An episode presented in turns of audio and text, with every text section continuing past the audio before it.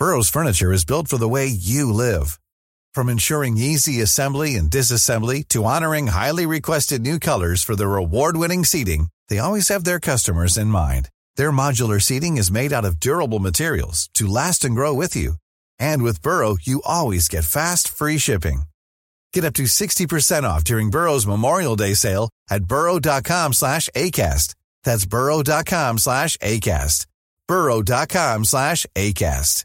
This Mother's Day, celebrate the extraordinary women in your life with a heartfelt gift from Blue Nile. Whether it's for your mom, a mother figure, or yourself as a mom, find that perfect piece to express your love and appreciation. Explore Blue Nile's exquisite pearls and mesmerizing gemstones that she's sure to love. Enjoy fast shipping options like guaranteed free shipping and returns. Make this Mother's Day unforgettable with a piece from Blue Nile. Right now, get up to 50% off at BlueNile.com. That's BlueNile.com. Hi, this is Billie Jean King. This is Marion Bartoli. I'm Mats Wilander. This is Mary Carillo. This is Pam Shriver. This is Yannick Noah, and you're listening to the Tennis Podcast.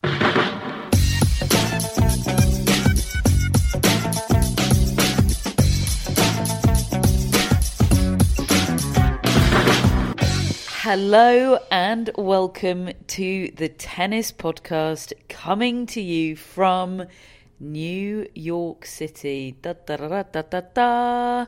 It is draw day for the US Open 2023, or Matt Roberts, should I say, day on which 256 names were deposited on the internet. All at the same time. Because who knows if there was a draw? Is there? There's there's no actual evidence that a draw took place. There is just names on the internet. which Refreshing. We have studied. Yep. I was uh, sitting in the same room that we're in now to record this podcast in my in my sweats. Which, which isn't how you want to enjoy a draw. You no, like I want to put your- on my best shirt. He saves his best outfit. You didn't even bring a shirt to this tournament because there's no draw. Absolutely. I want to dress up. I want there to be a show and spectacle, and I want for us all to be excited about the draw, which tells us so much about what the next two weeks will look like. And instead, we were just refreshing an internet page. And then, suddenly, there's no time to like process the draw as it comes out one name by one name. You know, that's that's the beauty of a draw. The the tension and the drama and the build up and savoring every little matchup that comes out. Suddenly it's just 256 names in front of you and it's it's very difficult to to process and and take it all in. Just a It was a, experience. it was a tense time at Tennis Podcast Towers. Tennis Podcast Towers New York edition. It's the first time we've officially had a Tennis Hmm. Podcast Towers New York edition. Yeah. We're completing the um, the career slam of those, I think, aren't we? I'm quite proud. Um, at the time of the not draw, David Law was on a plane. You're no longer on a plane, David. My um, laptop uh, hasn't adjusted to US time. It's still on UK time, uh, and it tells me that the time that your body clock probably still thinks it is is 3:18 a.m. Oh, that's why I feel like this. Ha- having been up since 4:30 a.m. yeah. It's 23 hours and some minutes, isn't it? And uh, it, it kind of feels like that. uh, no, I feel all right, considering, have to say. All Um, right, considering Yeah. the gonna be a David great Law show. mantra. uh, you're actually sort of the buzziest of the three of us, quite Hey, possibly. Check me out. Check him out, folks. Check us out. We are in New York City.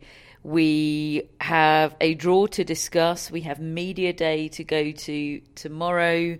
We have tennis to watch. There's going to be a bumper crop of qualifying matches on tomorrow because a lot were rained off today because David Law brought Solihull with him to the ah. United States. Matt and I have been here for two days, soaking up the sun. It's been delightful. I've been watching on blooming Instagram how nice it's been. It's it's been horrific today since my arrival, um, and uh, hopefully better to come. But yeah, you, uh, the the plus side is always you get the bumper crop of matches the next day after they've all been rained off. Although it is scheduled to rain tomorrow as well. But Saturday's going to be. Saturday is going to be good, folks. Matt and I will be en route to a different state. Um, I'll keep you posted. let us know. Yeah, I'd rather not do that drive in the rain, actually. Anyway, uh, more on more on our Saturday plans in tomorrow's show. We of course uh, have two US Open preview shows coming for you. This one, and we'll have a show for you tomorrow after media day when we'll have spoken to all the players, grilled them, got their feelings about the US Open balls. Always a hot topic of conversation. media day in New York. wonder if any of them have got a draw view generally on their favourite types of draw. They'll all be like, I don't look at the draw. Yeah, they will have tiresome answers to that. That's that's not a road we want to go down. No, let's let's focus on our own views of the draw. And in fact, we have we have more than the draw to digest we, because we just moments before recording it dropped that we now know who will play Monday and Tuesday, how the draw will be divided across the days. And on Monday, we'll have the top half of the women's draw and the bottom half of the men's, which means we'll kick off on Monday with Iga Swiatek, Novak Djokovic, Coco Gauff, Frances Tiafoe. I would expect those maybe to be the Arthur Ashe matches.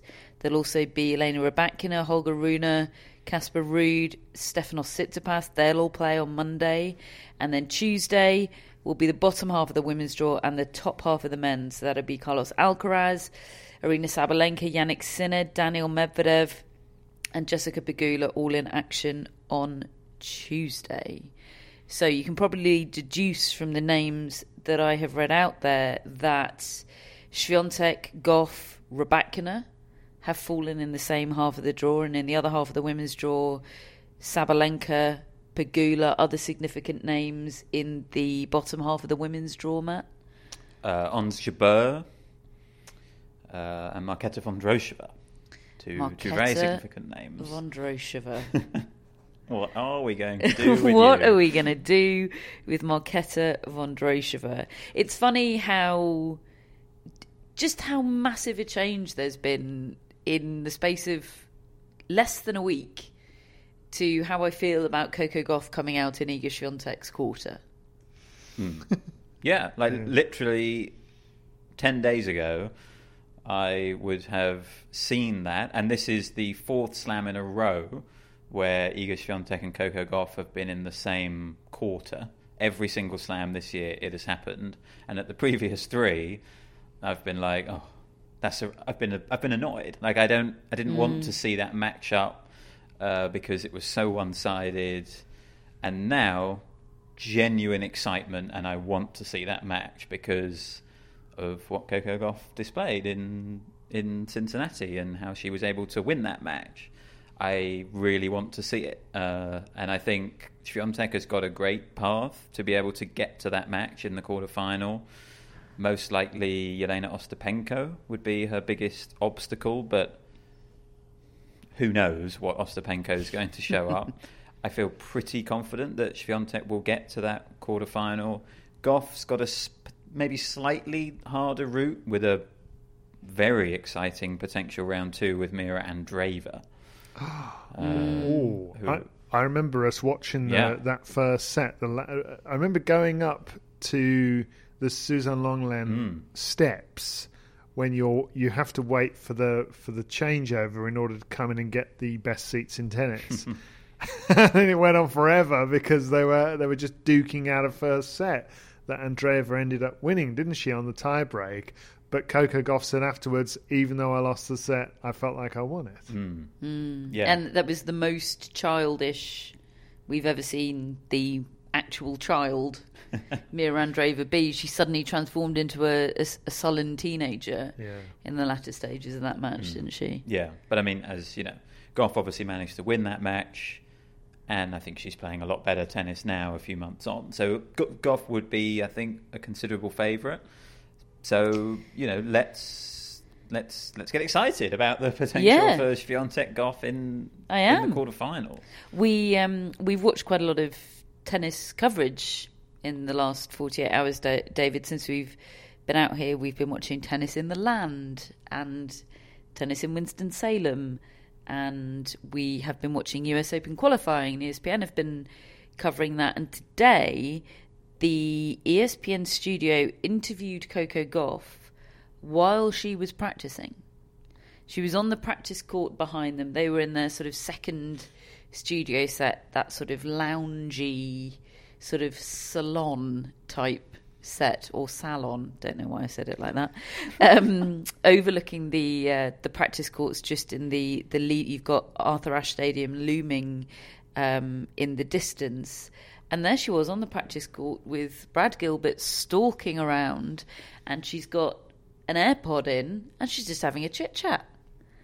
And she could not have seemed happier with life. It was It's a good it idea. that. brilliant. It's a good idea, uh, especially in these few days when still a few days out from the tournament, and you can get some proper insight. I remember Wimbledon did some stuff like that with Andy Murray and Tim Henman, didn't they? And we've seen it increasingly in golf, actually during rounds, where a player will hit a shot and then be walking down the fairway, having a chat with the commentators, which I- I really enjoy that that insight personally. But and I, I didn't see this this coverage, but Coco Gauff's the sort of player you want, Absolutely. isn't she? It was really good. It's exactly the kind of access you want to see. And yeah, as you say, she ain't going to be doing that the morning before a match or probably at all once the tournament starts. Maybe mm. in the earlier stages. But yeah, this is the time to, to do that. I actually also think it's quite significant for Coco Goff that she's not in Jessica Pegula's half.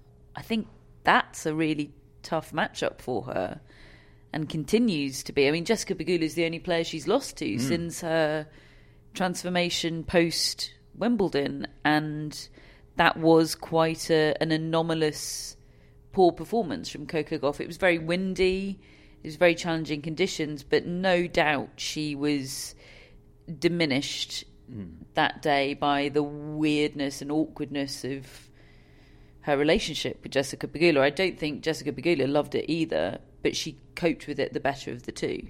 Yeah, yeah. There's such a clear sort of edge that Coco Gauff needs to have, like when she plays Iga Swiatek. Given the lopsided head-to-head, she's she's so focused on what it is she has to do, and just there's there's sort of extraneous stuff when she plays Jessica Pegula, and, and it was a bit uncomfortable. Uh, I mean, there are other names in the Coco Gauff section. I don't like that draw for her. Right, very I mean much. Danielle Just- Collins yeah. is in there. That That's third round. though. Yeah, that's that's very, potentially very. this is tricky. Gauff's draw we're talking This about This is Gauff's here. draw. Yeah. Uh, there's also potentially Petra Kvitova in the fourth round. Again, kind of a bit like Ostapenko. You don't really know which Petra Sort of- Kvitova could show up, but it could be a great one. She could come out and just pop the balloon, couldn't she? She's, you know, if she just had a good day. And she's got a qualifier in the first round, Coco Gauff, so we don't know who that will be. But you know, you know it'll be someone who's won three matches. And Could be Diana Yastremska. Shall we talk about that? Go on then. So- Agrotastic. Yes, she faced and beat Eugenie Bouchard today in three sets. And of course, agrotastic because Eugenie Bouchard tweeted about Diana Yastremska earlier in the year when she beat her in Madrid. A subsequently deleted tweet. A deleted tweet followed And up by an issued- apology. Issued a definitely run by several lawyers apology. Yes. Yes. and there was no handshake at the end of this match. there was a death stare from Diana Yastremska. And yeah, that was She- that was kind of the event of qualifying. She today. really meant that celebration at the end, didn't she? yeah. I'm just remembering, by the way, that Coco Goff lost to Jelena Ostapenko in Australia this year. I mean, I do yeah, although Ostapenko is in the Swiatek. right. So she it, right So I mean she to could have- face Ostapenko, it would mean not facing Swiatek. Yeah. sure. But it, but I do think the Ostapenko and Kvitova parallel as an opponent is quite Hmm. is one that really is the, is the one I'd be concerned about from a Coco Gauff perspective. Suddenly, this player can just turn it on, and all your dreams are up in smoke because it's best of three sets and you don't have time. That's the, mm. Mm. Yeah. Swiatek and Rybakina in the same half. I don't I, I don't know what to do with Rybakina. She is not right at all. But I distinctly remember quite a recent Grand Slam where she was absolutely not right going in, and I didn't include her in my predictions at all. And okay, she didn't go on to win the thing, and she did come up short against Ons Jabeur, but she she was a threat. Yeah. She was a factor. She's such a good player that even depleted, she can be a factor. Yeah, because she she can win matches without expending too much when she's really on. My, I do think that there's there's some there are problems there, both physically and this serve that that we've been looking at that looks a little bit different. Um, whether it's related or not, I don't know, but which is leaking double faults all over the place, and and and which is getting broken an uncharacteristic amount of times. If she hasn't sorted that out, she's she's not going to win this title. I don't think, and uh, so I I'm not convinced by Rebecca at this tournament, and usually I, I am so convinced by her. Yeah, it's a shame because I'm really fascinated by this Swiatek Rybakina matchup. The fact that even at Swiatek's best, she has such a problem with Elena Rybakina. I find that fascinating because w- one of the very best things about tennis is matchups Yeah. That it's not just about how good you are and how well you play. It's about how your game matches up against someone down the other end. And world number ones just having, or you know, or amazing players having bogey players is fascinating to me. And I just want to see that match up with them both at their peaks more and more. And although they're in the same half, it still somehow feels quite unlikely that that will end up happening. Although I did start the segment by saying I wouldn't make the same mistake that I made at Wimbledon, but they would. It would be a, a semi-final meeting, wouldn't it? So Yeah, and the Rybakina's quarter, let's call it that, so the the bottom quarter of the top half is pretty open, I think, because the other the other sort of big seed in there is Maria Sakkari, who this looks like the section. I don't trust. it, they I can't remember which bit of tennis coverage, which channel, which tournament we were watching earlier, but they popped up. They were running through the draw, and they popped up this section, and we looked through it and went, "That could end up being chaos." That's that's the bit where some random names could end up in in plum positions. I, again, there are there are names which jump out. Uh, I think the main one here is probably Karolina Muchova. Obviously, you know, had a great run recently. Has the French Open experience. Really has Maria Sakkari's number, and and, and they could could meet in uh, the fourth round. So I I'd be looking to her, but there's just you know there's always a question mark with Muchova over over her fitness. We saw her clutching her ab in Cincinnati and playing with strapping on. There's Victoria Azarenka in this section. Hers was the name that jumped out at me when when we looked at it. Mm. because form doesn't seem to mean anything with Sabalenka, uh, with uh, Azarenka. The fact that she's not really done anything in the lead-up events doesn't really make me discount her in any, any way. I still feel like she can just pop up and make herself relevant. Yeah, I agree. And and the other the other name I would I would point to here would probably be Beatriz Haddad Maia, who is tough, but you know she has David knows. She, she has Sloane Stevens in the first round. What do you do with that? Great first round Yeah. draw, that, isn't? Sloane It's. Stevens, who um, she played twice today in the land, otherwise known as Cleveland.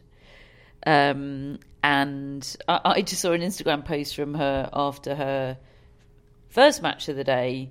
She beat Mira Andreeva, and it was the caption was building momentum. And unfortunately, she had to play again later on that day, and that, that post did not age age brilliantly well.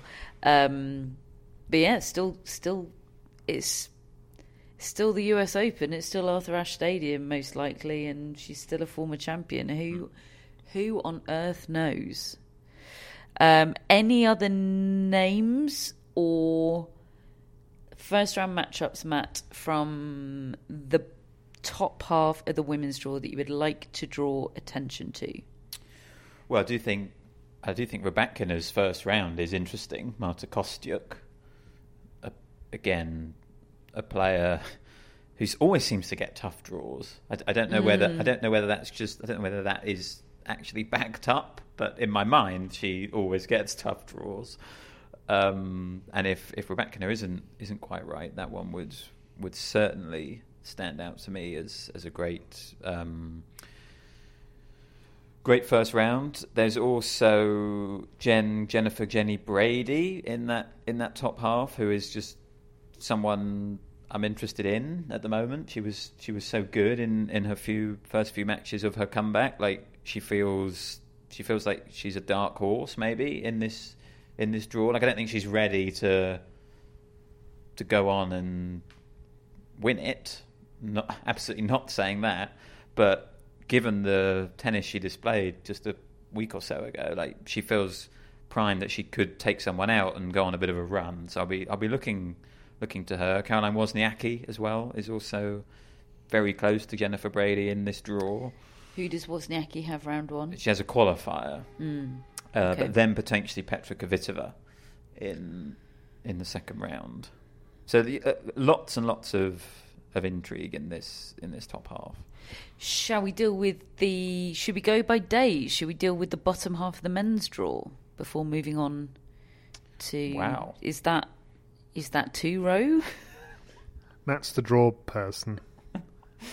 Do I have permission? Y- yes, you have permission. It's, it's, it wouldn't be the worst draw related thing that's happened today.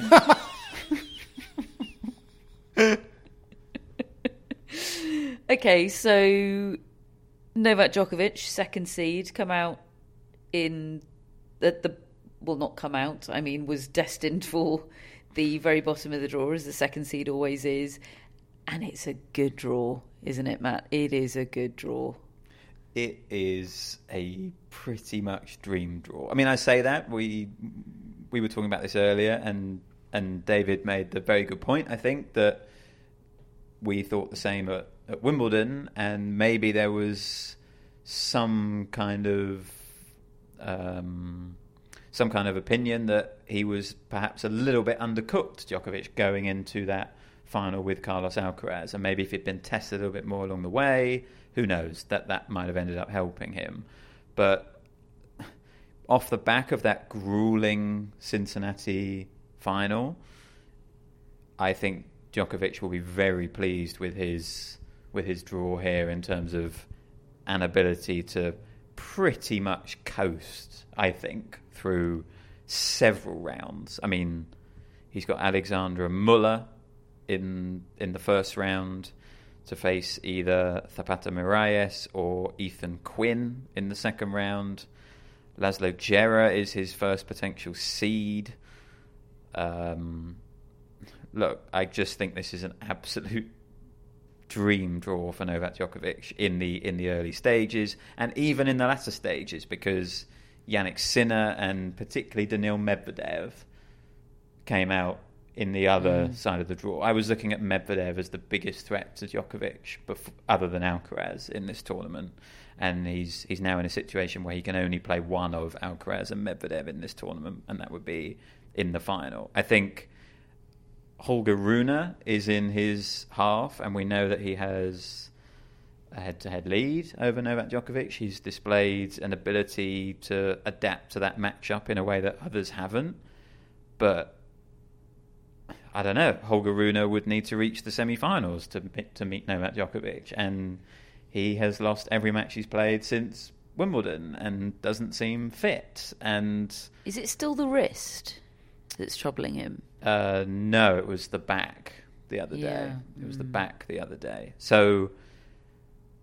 Taylor Fritz or Stefanos Tsitsipas are potential quarterfinal opponents. Look, they've they've got pedigree, but I just I just think this is pretty perfect for Novak Djokovic. do you know there are eight qualifiers in the quarter of the draw in which uh, Djokovic sits? I mean, he's not due to, to necessarily meet any of them, not in the first two rounds. There are a couple of qualifiers in that third round section, but it's just they're all Hmm. Shoved together in that bottom half of the draw. I mean, the most interesting draw that I'm looking at is Stefanos Tsitsipas Hmm. against Milos Raonic. Stefanos Tsitsipas, Because- who has never won a set against He Milos does Raonic. not like that. I know this is not Milos Raonic of 2016, but Tsitsipas is not happy about that draw for sure. I think it's a really tough draw for Tsitsipas. As you said, Raonic first, never won a set against him. Big server can can pick on some of the Tsitsipas weaknesses on return. Then he's potentially got Alexei Popyrin, who's been playing great mm. tennis this summer. And then if he gets through that, he's potentially got a Wimbledon rematch with Christopher Eubanks Oh, yes, in, please. in the third round. Now, I think Eubanks will be doing pretty well on, on current form to get to that third round, but What you're saying, you don't think he can beat Benjamin Bonzi and Constant Lestienne, who are both potential second round opponents? I mean, like s- six months ago, we we really would have thought maybe not for Christopher Eubanks. Like uh, it's it's tough to Six tough to months sort of- ago, no. it's tough to Three adjust months your ago, yes. expectations. It's it's But all. it hasn't like- gone that well recently. Right. right. Has he has he fundamentally changed as a tennis player, or was he just in really good form for six months and flourishing on the grass, which is a a surface middling which suits American his having a good run, not during a pandemic. Who knows? Possible. And I think we're all expecting him to come alive under the I- I- New York lights, and Yeah. I hope so. But I'd love to see Tsitsipas Eubanks again. That was a great match at Wimbledon. I do think Philippoussis comes into his own in a, a match against Mm. Raonic because in practice he can replicate what Raonic will do to a T, I think, with his own game. I mean, I don't know how creaky the limbs are these days for Mark. Raonic's He's- limbs are pretty creaky. I want to see Raonic against Philippoussis. Uh, well, Philippoussis is playing a. Uh, I I saw on Instagram earlier. Uh, he's due to play a Champions Tour event in Scotland oh. Oh, how nice. next month. Yeah. So, possibly less creaky limbs than than Milos Raonic. I think. Yeah, I think he's going to need Philippoussis. I think that's really tough for Tsitsipas. Especially given he has no record of doing well in New York, really. Anyway, Six love, five love to Daniel Galan here last year. That is Never not leaving forget. your mind, is it? That one. that No. was No, extraordinary. it's, It was- definitely not leaving Stefanos Tsitsipas's mind. I, ge- I genuinely looked at the screen thinking there was a mm, glitch. It was malfunctioning. Yeah. And I remember looking at it for the first time at Six Love Five Love Because Serena because I was, was watching playing. Serena. It wasn't. I didn't even see it be Three Love, or see like- it even be Six Love. I was like it was going Six up- Love Five Love. I was going up closer to the screen to just see. Am I? Is that is that a zero? That's not. That is. Uh, Casper Ruud is in the bottom half of the draw finalist here last year. What's his what's his run or potential run like? a little bit tricky, I would say. I mean, he, again, he opens against a qualifier, so we don't know who that will be yet. But then in, in the second round, JJ Wolf or Zhizhen Zhang, who is a good player, He is a good player. I rate him. uh, and then potentially Sebastian Korda in the third round, who has just pulled out of Winston Salem with a fake injury. officially Yeah. through injury. Quite It's possi- fine. I support it. I think it should. You shouldn't have to lie. Yeah. I mean, he did fall, didn't he, in his match against Richard Gasquet? Uh, was that towards the end of that match? He, he he got through it. Like maybe that's a convenient thing to then be able to if lean you're on. Richard Gasquet, who had match points in that match, you're pissed off, aren't you? Anyway. Yeah, because I don't think Richard Gasquet is pulling out to preserve his chances in the US Open. Mm. But look, if if Korda is doing that, then you know trying to beat Casper Ruud in round three feels a bit Yeah. like the sort of moment that he he kind of needs again. Because it hasn't been happening for him, really, has it? I mean, I, sometimes they just have a bit of a twinge that they're they panic about, or they become ultra conservative over. um, when it's the week before, which is always the problem with entering these things the week mm. before. I mean, it's mm. and these tournaments can sometimes really get stuffed. Mm. And I'm not, I'm- I don't know. Look, Seb Korda, Korda may be really badly injured for all I know, but we know that happens. I mean, Yeah. and it, it's it is just a bummer really for those tournaments a lot of the time. It's Yeah. really difficult. It, it, it's at, Ruud is actually really tricky because, al- although I think I think generally speaking, in our minds, we think of him as Mister Consistent, or certainly did last year. Actually, the the Grand Slam finals that he's reached, he didn't have great results in the lead up hmm. events to those Grand Slams. And he and he hadn't done well at the previous slam. Like he's got this round Yeah. two final, round two final, round like he, he's got a pattern. Yeah. Um, and if he follows the pattern, he'll be reaching the final again of this one. um, and yeah, like he's he's a bit of a juxtaposition, isn't he? Because you know the joke about him has been Mister Mister Clay Court two fifty, and yes, he has been very good at Clay Court two fifties, but he's also been very good at slams. You know, he's reached three slam finals, which is you know more than pretty much any of his sort of next gen contemporaries can can say. Um, so yeah, I agree. He is he is a tricky one to be able to make a prediction for, but I think I think he's earned he's earned respect really that that we should be considering him certainly as a potential semi-final opponent for Novak Djokovic. I wouldn't I wouldn't predict him or think he would get past Djokovic, but sure he could he could get past Korda and Tiafoe and uh, Rune, who are all in, in his quarter. What's Tiafoe's draw like? Is is the party bus going to be back in town?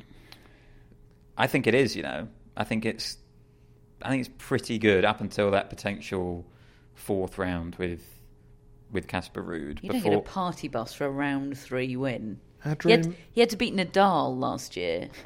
he had to inflict Nadal's first Grand Slam defeat of the year to to hail the party bus.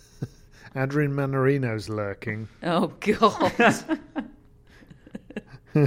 as a what's that Third third round. Yeah, and then winner of that to face either Ruud or Korda, most likely. Yeah. Where? How far do we think Tiafoe's going? Put you on the spot about Tiafoe because we dis- we've dis- we've discussed his sort of slightly disappointing summer hard court swing, but we always stop ourselves short of of of being disappointed because we say we'll judge him by the US Open. So what do we think? I've, I've just I've just said things that I truly believe about Casper Ruud, and yet I'm probably going to end up putting Frances Tiafoe through that section. Second round defeat for Casper Ruud it is then in Matt's predictions. Everyone knows therapy is great for solving problems, but getting therapy has its own problems too, like finding the right therapist, fitting into their schedule, and of course, the cost. Well, BetterHelp can solve those problems. It's totally online and built around your schedule. It's surprisingly affordable too. Connect with a credentialed therapist by phone, video, or online chat, all from the comfort of your home. Visit betterhelp.com to learn more and save 10% on your first month. That's BetterHelp H E L P. Cool fact a crocodile can't stick out its tongue. Also, you can get health insurance for a month or just under a year in some states. United Healthcare short term insurance plans, underwritten by Golden Rule Insurance Company, offer flexible, budget friendly coverage for you. Learn more at uh1.com. Hello, Tennis Podcast listeners. David here. Now, you might know that I love a bit of cooking, and I think I'm quite good at it. But if I'm honest, even I get fed up trying to work out what to do every night. That's where Home Chef comes in. Being able to put together a delicious meal without the long prep and the cook times, well, that's pretty cool. Home Chef provides fresh ingredients and chef designed recipes conveniently delivered to your doorstep to simplify your cooking experience. They have over 30 options a week and serve a variety of dietary needs so you don't have to worry about what to make ahead of time. Not only is it convenient, but it's economical too. Home Chef customers save an average of $86 per month on groceries. Now, for a limited time, Home Chef is offering Tennis Podcast listeners 18 free meals plus free dessert for life, and of course, free shipping on your very first box. Go to homechef.com slash tennis. That's homechef.com slash tennis for 18 free meals and free dessert for life. You heard it right. Let's move on to the Tuesday matches. These will be Tuesday and Thursday and Saturday, and you get where I'm going with this. So it'll be the bottom half of the women's draw and the top half of the men's. So in terms of the women's, this is where we see Sabalenka and Pegula and Vondrousova. Hmm. How's Vondrousova's draw? And What a question. Does it matter? And does it matter? Yeah, is the second part of I mean, that. honestly, I think I she think starts with a qualifier. I think pretty good, really. Um, she's in a she's in a little section of the draw where there's where there's a potential Leila Fernandez Bianca Andrescu round two. I can't believe Andrescu's going to play. I don't. I don't want her to play. given the fact that she's got a stress fracture in her You back. You can't cheat healing that. Yeah. Um, but I mean, Just seeing it on paper, you know, it just pops out of the Yeah, draw, it doesn't it? Andrescu I know, Fernandez. I know. yeah. Imagine if somebody told you, like, 18 months ago, that could be a match. I've seen Bianca Andrescu limp off court or be wheeled off court too many times Yeah. already. What I think I find most interesting about that that top quarter of that bottom half is the fact that we we could be on for a Wimbledon quarter final repeat, which would be Jessica Pegula against Marketa Vondrousova. A match which a lot of people think Pegula ought to have won. Right, and I would love to see that match again because I think you know, kind of Coco Gauff aside, Jessica Pegula has been the informed player. Uh, I think I think she's got a potentially tricky first round match against Camila Giorgi because Giorgi can can blow so hot and cold, but Pegula has played Giorgi a lot and generally generally handled her pretty successfully. Um, and I just trust Pegula to make the progress that she always seems to make and reach her seeding and or certainly reach reach that quarter final. And if it's Marketa Vondrousova there, you've then got this whole element of can Pegula get past the quarter final stage for the first time? Oh, and she's doing it against the player who she had the best chance hmm. of beating in, in her most recent quarter final. So there'd be there'd be a lot going on in, in that potential quarter final. It's her least successful slam, Vondrousova, this one. Now, I know obviously that is meaningless because she'd only ever won one Wimbledon main draw match hmm. prior to this year and winning the title. But I do just wonder whether she is one of those characters that New York and the US Open just doesn't suit. And that doesn't counter out because the same was the case of Iga Swiatek last year. But Iga Swiatek's the best tennis player in the world. I I just wonder, we'll we'll get to ask her tomorrow, perhaps. I also wonder whether the, the surface, the balls, suit her. Uh, I was watching the other day um, when when she played Swiatek, I think, and it was a, a tiebreak first set, and there was just a moment or two where I saw Vondrousova go for the drop shot, and the ball just doesn't die in the same way that it does on a clay or a grass court. That was at Cincinnati, wasn't it? Mm. I, d- I think think that might have been court as well as ball. I don't know. The, ap- apparently, some people are saying the court slash ball slash interaction thereof is playing a bit differently in New York this year to last year, which I hope isn't true because I really feel like the conditions here the past few years have been perfect. Like it's just ideal, quick hard courts, really Yeah, suggestion is it's a bit, bit slower. slower. Um, I hope that's not true, but we'll see. Well, I say we'll see, but actually, I think I'm a terrible judge Me of too. court speed. Who would like, that really favour in the terrible. women's draw? A, a slower court. And that's something, you know, maybe that that might favour Vondrousova. And obviously Hmm. Swiatek, I suppose, being a, a French Open champion three times. What do we think about Sabalenka? So many things.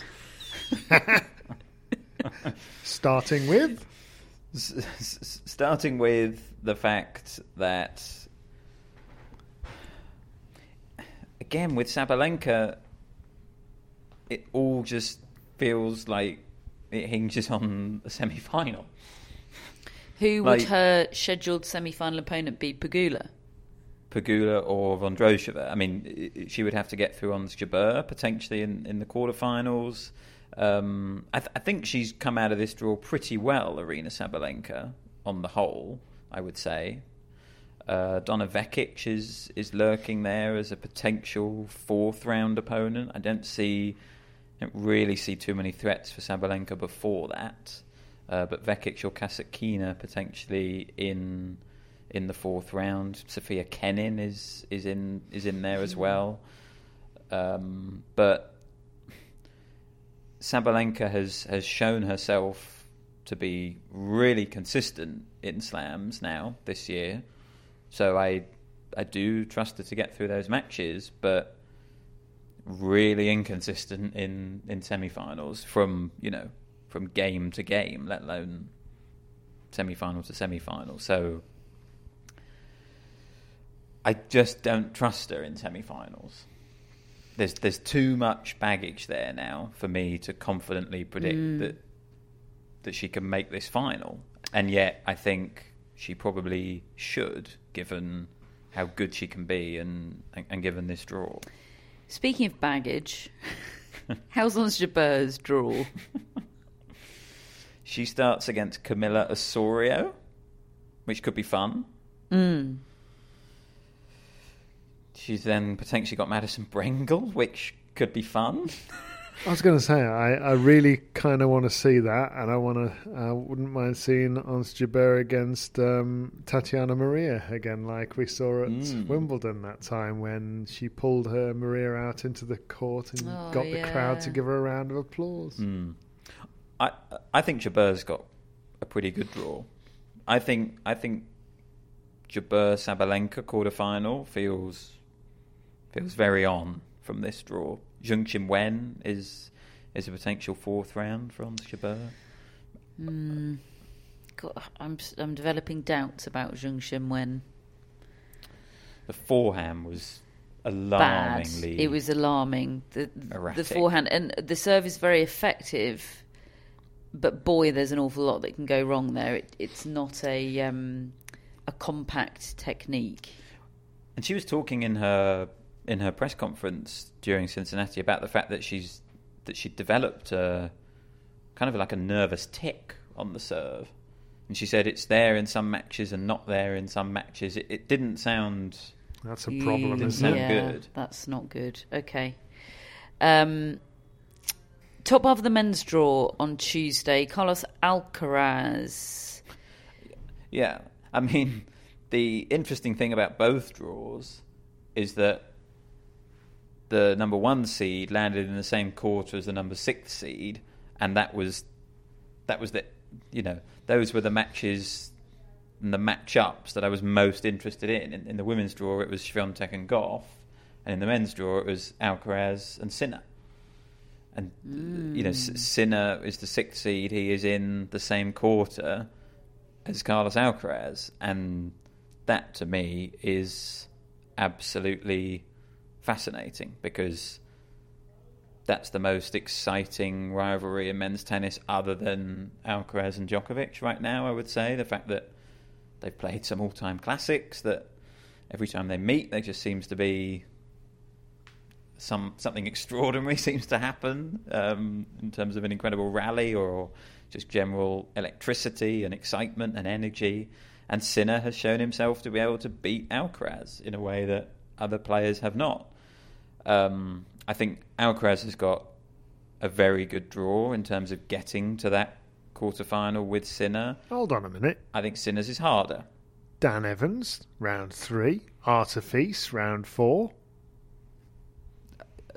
I mean, I'm just, I, I don't. I'm, not going to back down from anything I just said. I'm just putting Artifice in the fourth round there. Got Tallon Griekspoor in the first round. Don't think he's winning that. No, probably a bit early for him. Are we going to get Alcaraz Sinner? And if we do, will Sinner get as close as he did 12 months ago? I mean, Sinner has got as potential obstacles Stan Wawrinka, who hmm. has been playing well recently, Andy Murray, Alexander Zverev. Like, they're they're all lurking in his section before Carlos Alcaraz. So there are tests there. I think we will get that match. And I think it'll be close, but it won't be as close as last time. I think I agree with David. Hmm. Andy Murray, Corentin Moutet. Is Yeah, that No, right? there was a moment where I thought he was playing Constant Lestienne because they're- Matt's eyes bugged out of his head. because their their names are next to each other in the draw. It oh, goes Oh, what a Constant Lestienne. Andy Murray, Corentin Moutet. It's still fun though. It's Murray great. Moutet. Yeah. I can't wait to hear David Law commentary on that. Mm. Winner to face Dimitrov. Well, I mean, if Dimitrov wins his opener. Well, he's looking quite good. Uh, Daniil Medvedev, folks. Yeah, Um, that was that was the other big element of the men's draw. the yeah, there's he- a couple of things he here. There's. there. He's in Alcaraz's quarter, and I think no, he's in Alcaraz's half. half. Okay, for me, I think that's curtains for him in terms of winning the tournament. I really do think that matchup issue is critical for him. I think it's I think it's a bit of a catastrophe actually at the moment. It, the extent to which his game just does not work against Carlos Alcaraz. And, and the thing is, by the time, if you get to the semis, you know Alcaraz is dialed in. Yeah. Don't you? I mean, he that is. Let's say Medvedev makes it to the semis and he's waiting for the winner of Alcaraz Sinner. That is feast or famine for Yep. him because he's got this dream uh, matchup with Jannik Sinner. Can do no wrong that? against him. What, Um, what, what a little triangle of players they yeah, are. it's fascinating. Absolutely fascinating. Um, but it's very much famine for him against Carlos Alcaraz. Um, but question marks over Medvedev even reaching that semi? Yeah, I think so, based on well his his current form. Uh, his Grand Slam record this year hasn't been fantastic, and I got some tricky little matches. I would say I w- never would have thought I would be saying that the winner of the sensation off between Max Purcell and Christopher O'Connell, but if it's Max Purcell, like he's been playing really well recently. That that would be a slightly tricky round two, I would say. Yeah, I just think I just think Medvedev might quite like his game. Max Purcell coming at him, he can. I agree, but j- j- just one to circle. Oh, de Minaur's in that. Right, Caught me de Minaur, potential round four, who just beat him the other week Yeah. in, Mm, in that's Canada, not and then. Hubert Hurkacz, a potential quarter final. Hurkacz has got a winning record against Medvedev. Medvedev does not like playing Hubert Hurkacz. Yeah, I think there are real obstacles for for Medvedev before we even think about a semi final. Mm, very interested in his his media day tomorrow to try and get a sense of of where he's at mentally. Yeah, Rublev's got a terrible draw. It's the He's first. got Djokovic it's- round well, one. it's, it's the first time this year he's avoided being in Djokovic's quarter. Okay, I mean that's a big win. But then he's but then he's been given Ruusuvuori in the first round, who he just lost to the other week. And if he gets through that, he's prob- he might have Gael Monfils, who's rolling back the years. And if he Oh, gets yeah, through who's who's Gael Monfils got round one? uh, Could we have a- qualifier, Could we have a little Gael Monfils run? That'd be good. Yeah. Andrey Rublev doesn't doesn't want that. But Neither does Matt Roberts because that would mean Nicholas Jarry's under threat. well, I I showed great restraint not to put Nicholas Jarry in the tricky tricky draw for Daniil Medvedev section. I thought Matt was going to say in the mix. Oh, Matt and I had a little spat earlier about who was better out of Francisco Cerundolo and Nicholas Jarry, and you were going to check check the rankings. I'm sure. I think what was the Cerundolo's outcome? ranked higher. Cerundolo's better. Right. So But I'm- I Cerundolo's don't- better. Oh, so we always take the rankings, do we? As as fact? Yes, that's what Really? numbers are like. Really? Yeah. Okay. Well, in this instance, okay. I think Nicholas Jarry's better than Francisco Cerundolo. What's their head to head? Who could say? Google. talk, talk amongst yourselves, folks.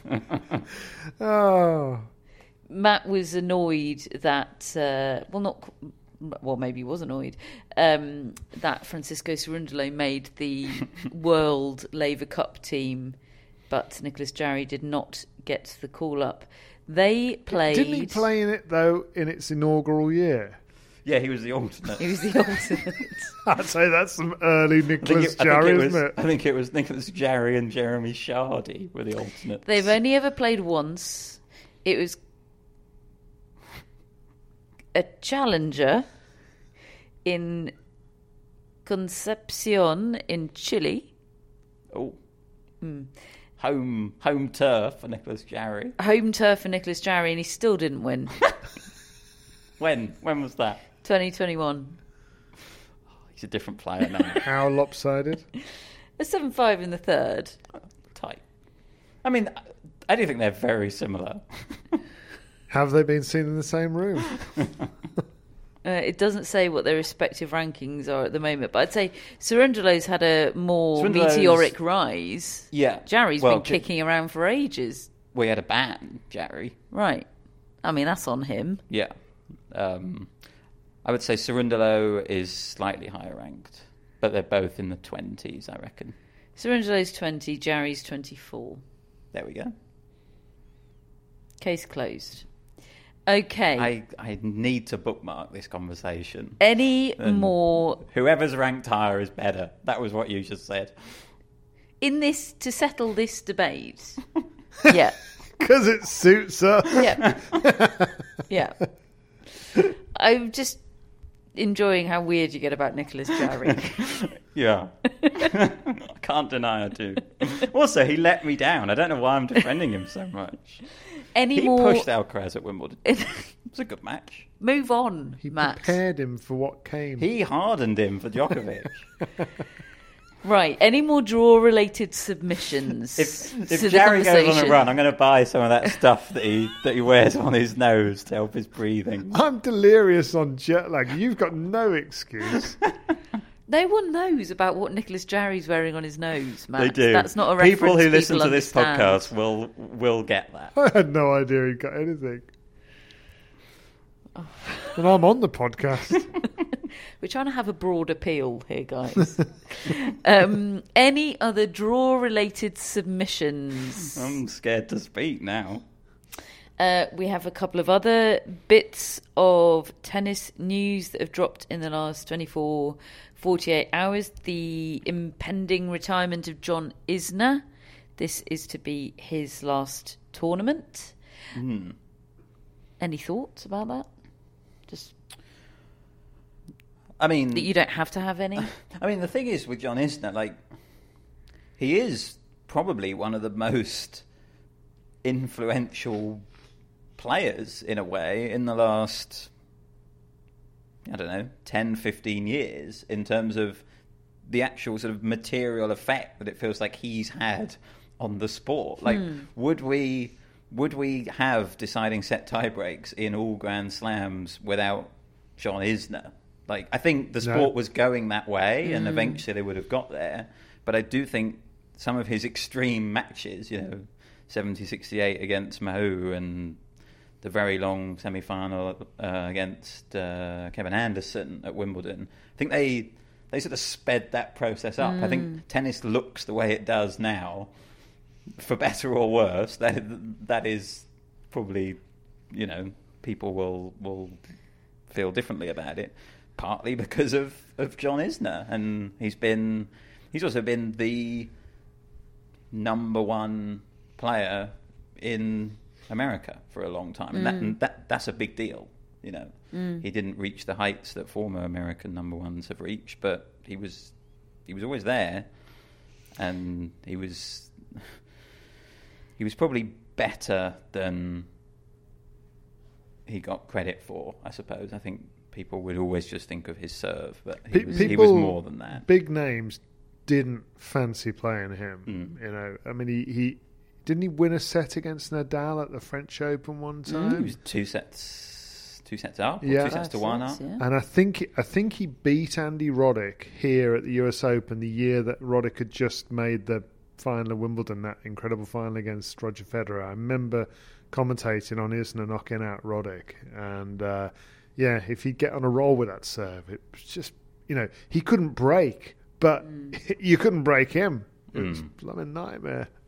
Most most aces in tennis history. So good luck to John Isner in retirement. Don't go to the pickleball dark side, John. Yeah, is my is my advice he to will you. though, won't he? Uh, They all the do. future of the Cincinnati tournament is in doubt. Coco Gauff, in her on-court speech, complimented the tournament on a facilities upgrade that the event had received over the past 12 months, but she also alluded to some uncertainty over its future in terms of its location. Um, rumours have been swirling about this for a long time, David. Yeah, it was. Um, it was. It really, obviously, ended up becoming something talked about a lot over the last uh, week because of the event being held there. But yeah, the billionaire Ben Navarro, who's the father to the tennis pro Emma Navarro, um, and he also owns the Charleston event, the WTA event. He he he bought the rights to the Western and Southern Open from the USTA last year.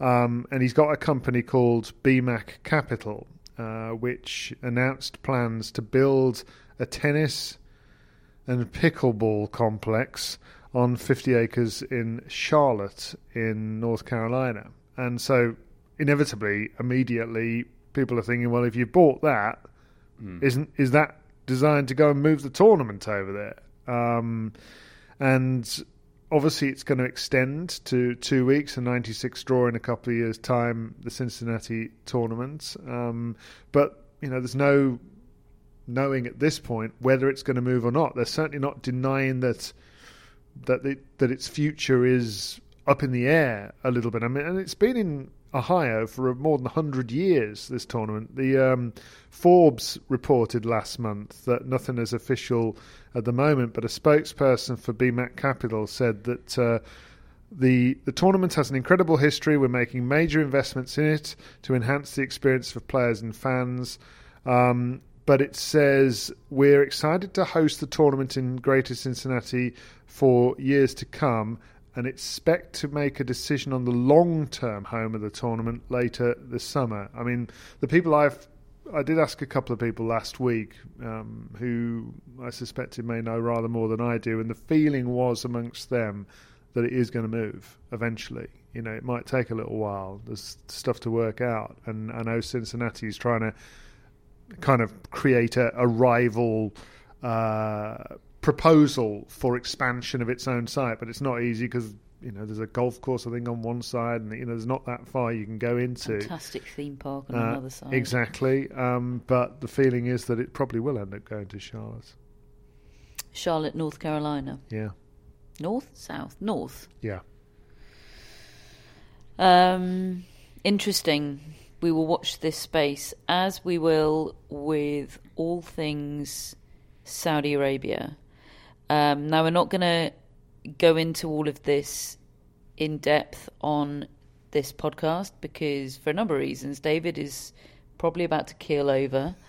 I Um, have yawned about twelve times in two minutes. y- we want to do the topic justice. We've touched on it lots before, but there's going to be lots more to say. I suspect there'll be more to say after Media Day tomorrow on this. Um, and certainly there will be developments over the course of the tournament. It was confirmed today that the next gen finals will be going to Jeddah in Saudi Arabia from November 8th to December 2nd. So that's obviously a change of location and a pushback in the calendar. Uh, there had it was reported by John Wertheim that there had originally been plans for this to be a combined men's and women's event, but the WTA, WTA backed out of that because uh, the tournament were unprepared to make the necessary commitments regarding equal prize money and I think other aspects of equality. So it's just the men's next gen finals as it has been previously, and it is going to be staged in Jeddah, Saudi Arabia.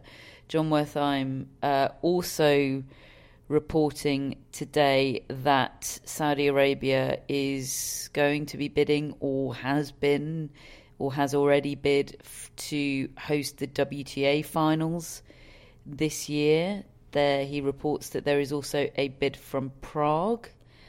Um, and he reports that there is a possible other bid backed in part by Todd Boehly, co owner of the LA Dodgers baseball team and, of course, Chelsea Football Club in the UK.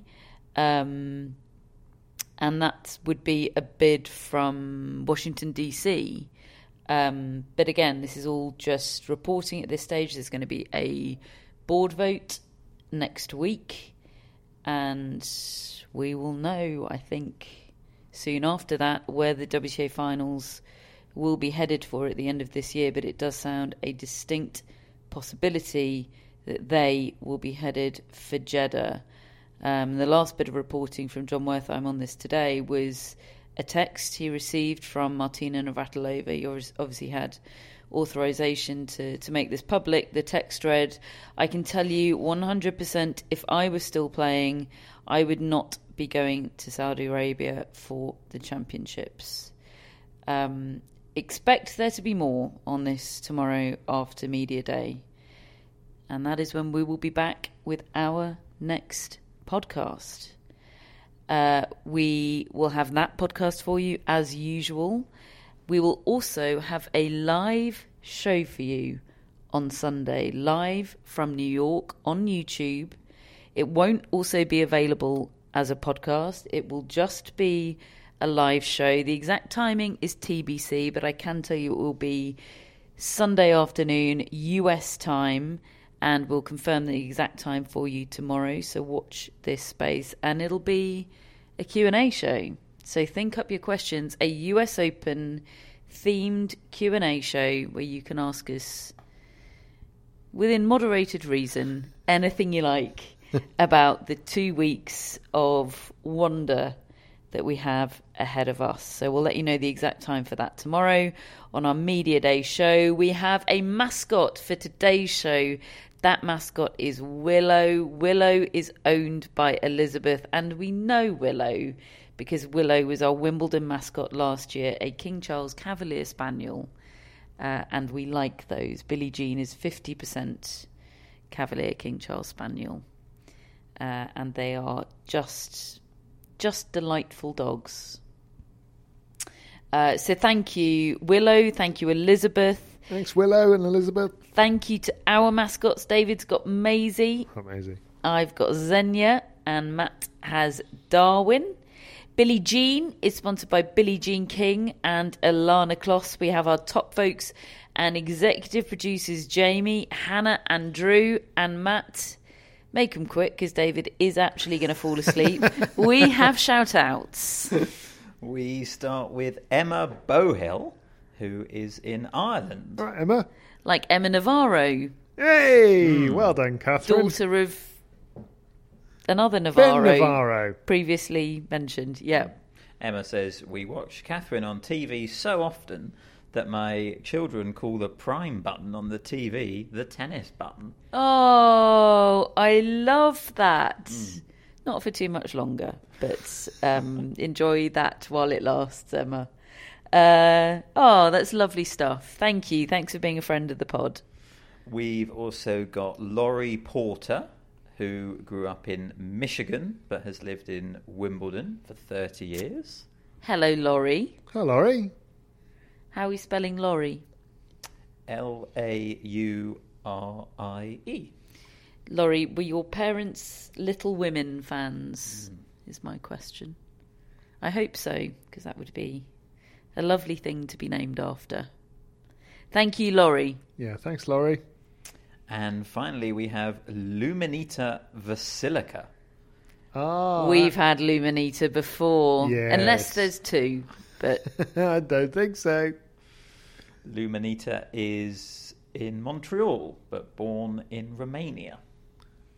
that's a hell of a name you've got, Luminita. That is wonderful. I assume it means something to do with light, bringing light, Mm, which is lovely. extremely lovely. Thank you very much. Yeah, thank you. Luminita. David, thank you for Some just effort, about staying up. Some effort. this. I think you had a micro sleep during some of the John Isner segment, um, but basically a stunning effort Thank you from very you. and we've got to be up in about eight hours, seven hours, six hours, something like that, to get out to Flushing Meadows for the first time to grill your favourite tennis players on all things US Open. We can't wait, folks. We'll be back with another preview show tomorrow, and we'll speak to you then.